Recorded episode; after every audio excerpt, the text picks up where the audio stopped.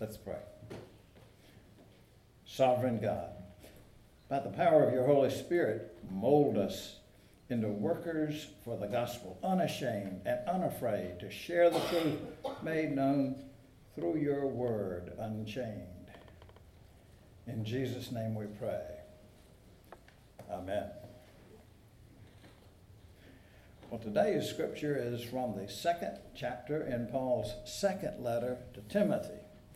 You remember Timothy was the young co worker who was with Paul when Paul sent letters to churches in Rome, a couple of them to Corinth, Philippi, and Thessalonica. Listen now for the word of God in 2 Timothy chapter 2. Remember Jesus Christ, who was raised from the dead and descended from David.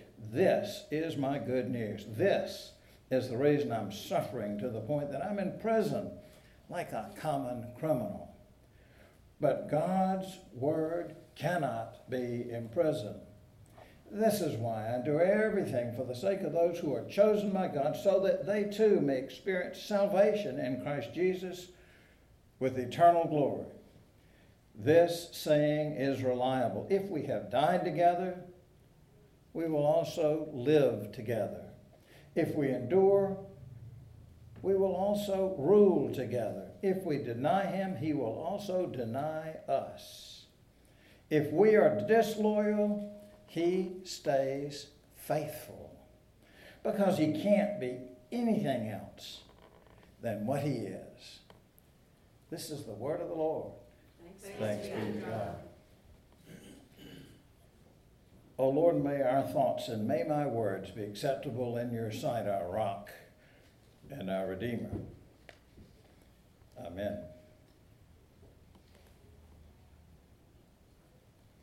When I was about the sixth grade, came time for me to get braces on my teeth.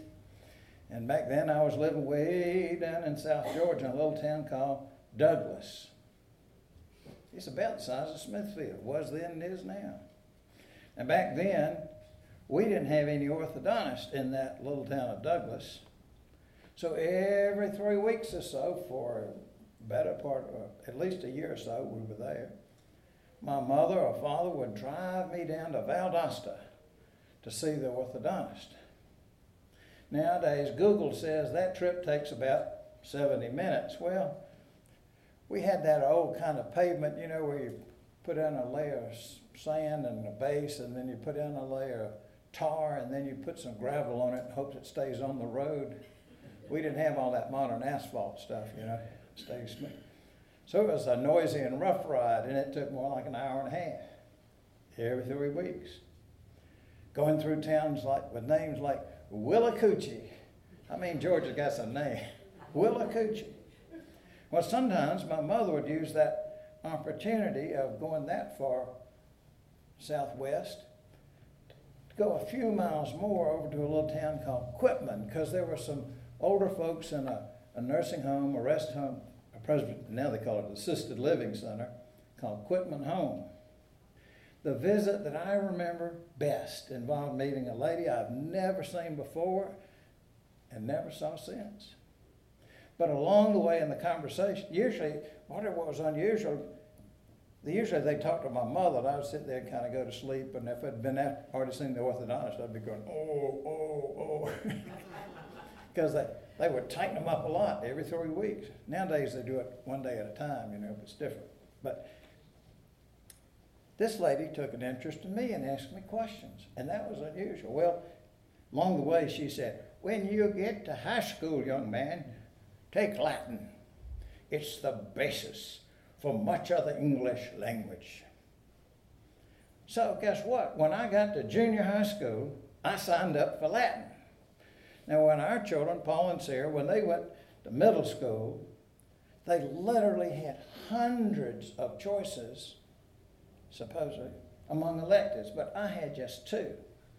I could take Latin or I could take shop. Well, I knew I didn't have good vision, and I decided that with all those saws and power tools they had in shop, Latin sounded a lot safer to me. I wanted to keep all my fingers, you know. Of course, that was before I heard that Latin had a case called the ablative. Well, one of the Latin phrases I learned way back then has been much in the news lately. You might have heard it. Quid pro quo. The Latin, of course, means this for that, but it's commonly understood as a as a if then kind of statement. A conditional contract says, if you do this, then I'll do that. Well, right here in our reading from 2 Timothy, we have not one but four quid pro quo phrases.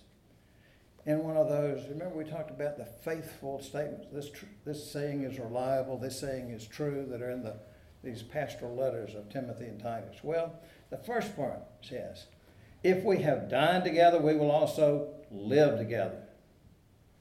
What does it mean to die with Christ? It means that we're dead to sin.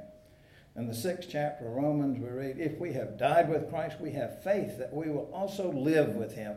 We know that Christ has been raised from the dead and he will never die again. Death no longer has power over him. He died to sin once, once and for all, with his death, but he lives for God with his life. In the same way, you also should consider yourselves dead to sin, but alive in God for Christ Jesus. So that's the first one. The second quid pro quo is if we endure, we will also rule together.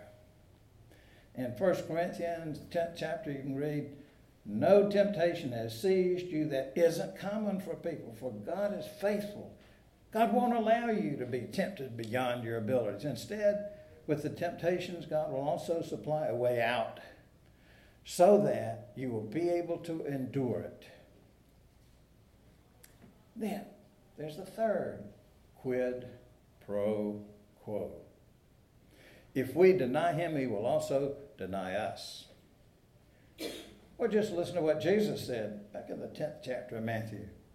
Therefore, everyone who acknowledges me before people, I will also acknowledge before my Father who is in heaven. But everyone who denies me before people, I will also deny before my Father who is in heaven. Or over in the eighth chapter of Mark, Jesus said, Whoever is ashamed of me and my words in this unfaithful and sinful generation, the Son of Man, that is Jesus, will be ashamed of that person when he comes in the Father's glory with the holy angels. Or maybe you and I can feel fairly safe there. Because we're, we're not going to deny Jesus, you know, like Simon Peter did on the night Christ was crucified, three times before the rooster crowed.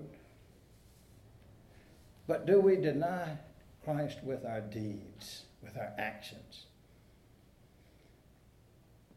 in the first chapter of the letter to Titus, you'll find a warning about those who claim to know God, but deny God by the things they do. Does our behavior, do our actions fall into that category? Do we profess God with our words but deny God by our actions? And then we get to that fourth quid pro quo. If we are disloyal, he stays faithful. Well, wait a minute. Maybe I didn't read that right. Does it really say if we're disloyal, faithless, God is faithful anyway? Let's, let me check. We'll read it again. If we are disloyal, he stays faithful. Well, that's not the way quid pro quo works. It Quid pro quo works like this if I do something, God does something. Not if I do nothing, God does something anyway. What kind of quid pro quo deal is that? It's God's deal. It even has a special name. We call it grace. Grace is the love of God. Love we did not, love we cannot earn, love which both forgives and transforms the sinner after saying, If we are disloyal, he stays faithful, the rest of that verse says, because God can't, God can't be anything else than what he is. Which to me calls to mind that God's self description back in the 34th chapter of Exodus, where God declared that God is merciful and gracious, slow to anger, abounding in steadfast love and faithfulness, keeping steadfast love for the thousandth generation, forgiving iniquity and transgression and sin.